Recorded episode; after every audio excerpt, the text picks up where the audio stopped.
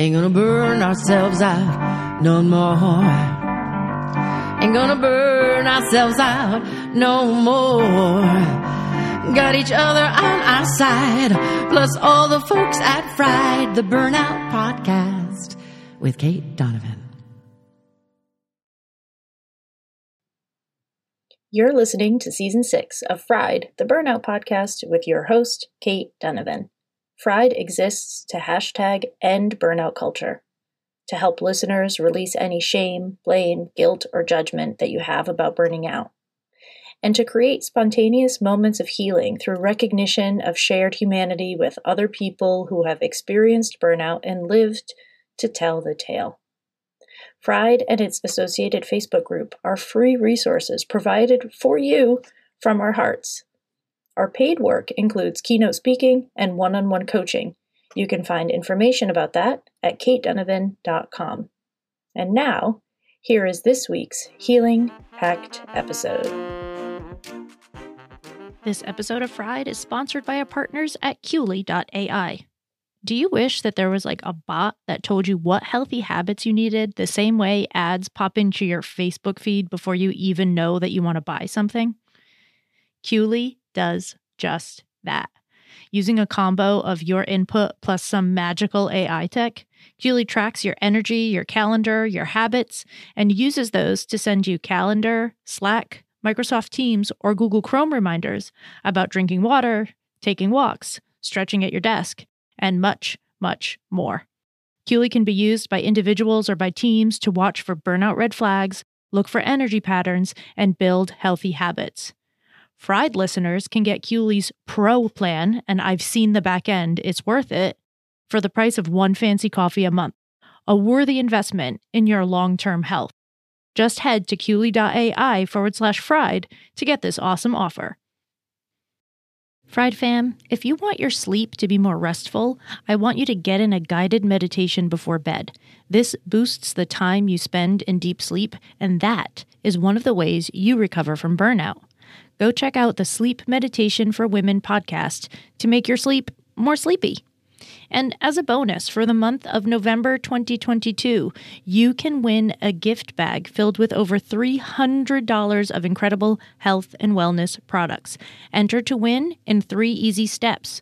Step one subscribe and listen to Sleep Meditation for Women. You can do that by searching Sleep Meditation for Women in your podcast player right now. Step two leave an honest review on Apple Podcasts, and tell my friend Katie what you loved about the episode. Step 3 Screenshot that review and share it on Instagram or Facebook. And while you're at it, tag at Women's Meditation Network. And boom, you're entered. Hey, Fried Fam. Today we are chatting quiet quitting. Spoiler alert the answer underneath all of this is a very common answer on this podcast, and it will boil down to resentment at some point. So just keep that in mind as we go through. I want to start out by confirming that over quiet quitting, I really prefer loud quitting. And by loud quitting, I don't mean storming out of your office and telling your boss to F off. By loud quitting, I mean that I really love when an employee notices that there's a lack of culture fit for any one of a myriad of reasons. They attempt to make some changes, try to exert some influence over the situation, maybe realize after some time that they're not going to be able to make any of those changes. They're not getting anywhere. And when they realize that they're not getting anywhere, instead of banging their head against the wall and complaining that life is hard and nobody wants to listen to you, planning a graceful exit strategy. So, loud quitting is doing the best you can to make the situation work for you. And when you realize that it's not going to work for you, planning a graceful exit strategy. And then you use that data that you've collected about yourself and that company's culture to find a better fit. You might use it in interview times, you might use it when you're talking to previous employees of a company, etc.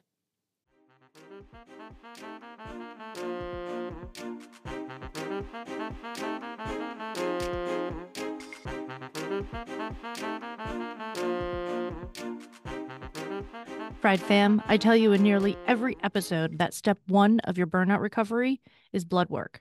And I know that a lot of you avoid it because it's a pain and because your doctor has told you that everything is quote unquote fine. And they refuse to test all the things that you think you need.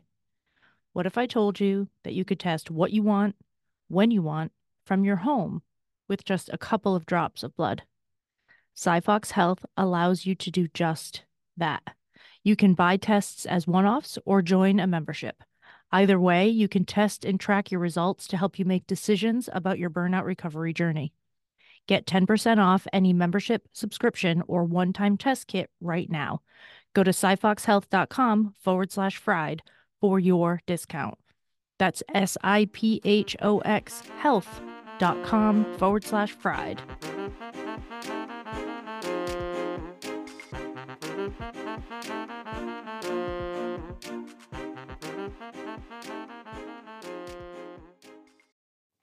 Need you to understand that not every organization has a responsibility to create an environment that's wonderful for you. There are going to be situations where you and a company are just not a good fit. And it doesn't mean that either of you are bad or good. Sometimes there is toxicity involved, but there isn't always. It's just like relationships. You can look at two people on paper and talk about how perfect it would be if they were together, and then put them in the same room and find out there's no chemistry. This is the same exact thing. So it's not always your company's job to adjust everything to make sure you're okay. And if you feel like you have a ton of good ideas that the company is ignoring, your ideas might not be as good for this company as you think. They might make sense. That doesn't mean that it would make sense to implement them for reasons that you might not have access to. So I want to start with that. That it's okay if something is not a fit. So before we get into quiet quitting, if something's not a fit, just loud quit. Get get out of here. Go do something else. That's really important. Now, quiet quitting has a few names. It's not a really a new concept. It's really blown up this year talking about it, but it's not anything new. You might have heard it called disengaged at some point, or phoning it in, or coasting. And sometimes people equate quiet quitting to being burnt out. And I don't really agree with that. You might quiet quit while you're burnt out, but you're doing it at that point because you have no other choice. You are simply trying to manage your life. You're not throwing up a boundary and saying, I'm not doing more. You're just literally trying to get through your day, and quiet quitting is the best you can do. When you are burnt out and you find yourself in a situation similar to quiet quitting, I want you to understand that that's likely a coping mechanism and not necessarily part of an actual decision that you're making. And if it is part of a decision that you're making, then that's something that I believe that right now is an okay time to talk to your managers slash HR professionals slash colleagues about saying, hey, I find myself pulling away. I'm really having trouble getting things done and seeing what kind of accommodations can be made before you end up really, really resentful. There is a ton of clapback on quiet quitting, saying things like, Quiet quitting is just me doing the actual job I was hired to do based on my job description, usually with some sort of attitude inserted. I tried to do that for you, but you know, I'm not an actress. But we all know that there's no such thing as a complete job description in a world that is changing every single day. There's this kind of idea that you should be able to get uh, very strict rules and then only follow those and never do anything above and beyond that. I am not encouraging you to go above and beyond in all things all the time. That's overachieving and perfectionism, and we don't need any of that. However, we cannot really expect to only do the very words that are written in a job description. Job descriptions change all the time. They shift, they're not always updated on paper. So if your job description has shifted drastically and it hasn't been updated on paper, and the number of responsibilities has gotten too wide, it's your job to speak up because not everybody's going to notice. It's your job to speak up and say, hey, my job description, the things that I'm doing on a day to day are really much wider than what's written here. And I'd like to really be able to focus and prioritize. So, can we clarify what is mine and what isn't? And if you find that somebody's asking you to work three jobs and they don't want to pay you for three jobs, then again, we might be looking at a loud quitting situation you might need to get out. I don't know how many times I've heard the story. I left and they had to hire three people to replace me. I hear this all the time. And this is a big thing that happened during and, and just after the pandemic. During the pandemic, there was a lot of job movement. People were moving jobs, people were leaving for remote work opportunities, people were moving because they finally had an opportunity to get out of the state that they were felt that they were stuck in for a long time. So there was a lot happening, and a lot of people ended up with multiple jobs to do and not multiple energies or personalities to do it with. So if you find yourself in that situation, it's okay to ask to clarify your job description. It's okay to figure out what it is you need to do. But saying, sitting down and saying, well, I'm not going to do that because it's not on my job description is not an example of a good boundary. And being disengaged from your work and from your coworkers and from your environment we all know from a company's perspective that that's not great. They need you to be engaged. But what I want you to understand is on a neuroscience level, it's not healthy for you to be disengaged either. So, quiet quitting as a short term coping mechanism, acceptable. Quiet quitting as a long term plan for life will destroy your mental health. It's just a bad idea. I, I just want you to understand that if a situation isn't working for you, it's okay to look for another job, to create an exit strategy, to leave with grace and gratitude, and move on because it's not the right fit. And it's okay to have conversations around overworking and needing adjustments because you took on Susan and Jack's and Joe's jobs when they left to move to Florida right? It's okay to have these conversations. And the company might not bring it up, not necessarily because they're trying to take advantage of you, but because they simply forgot. Because there's a lot of things going on. You have to say it. There was a post recently about how not enough people were helping mothers in the airport, and the mother in question hadn't actually asked anyone for help.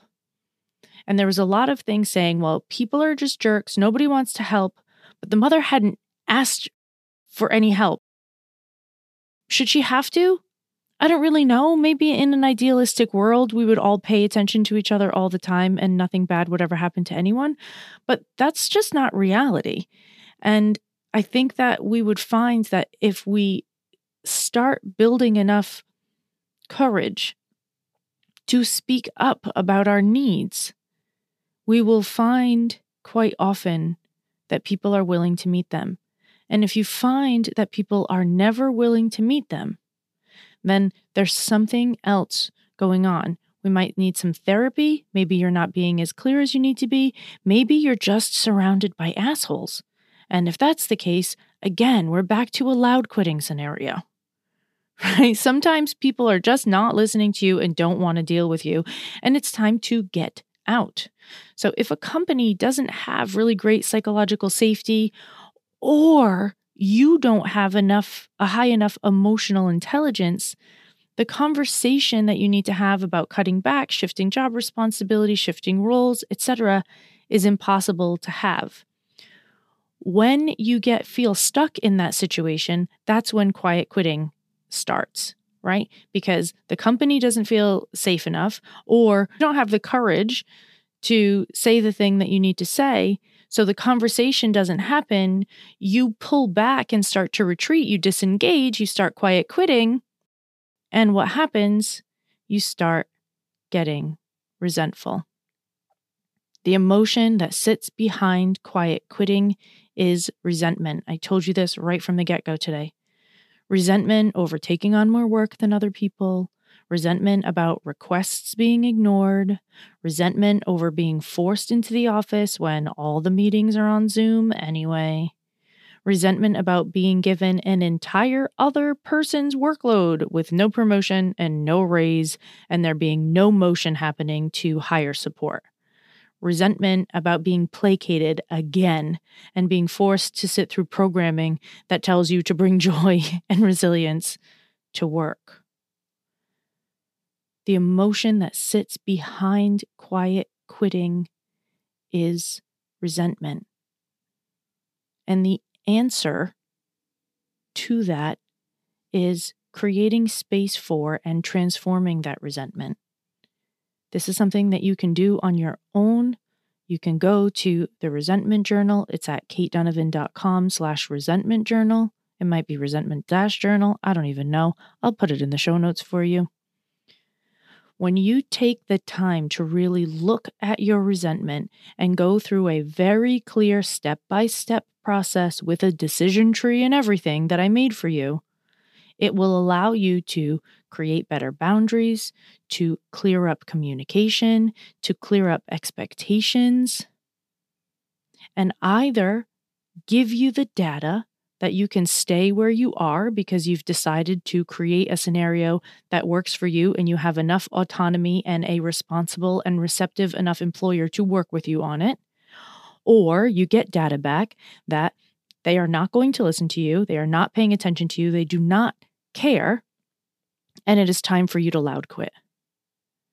The resentment journal is a little bit magic and a little bit of mm, uncommon counterintuitive sense. It might happen at the end that you realize that you need to get out of some situations. That's okay. But it also might happen that you realize just how to shift in this situation and in situations in the future so that you avoid getting into this feeling that you're having right now. All right. So, I am not here to talk to you about creating more resilience in the workplace. I'm here to tell you that if you are sitting on a pile of leftover composting emotions that have been building up over the pandemic, grab the resentment journal so we can all finally work together to move on from this mess. Whatever that means, for you. People who quiet quit are resentful. Resentment in your body and in your office space is toxic for you and for everybody else. And you know what? It's time for a change. All right, Fried Fam, be gentle with yourselves, please. Until next time.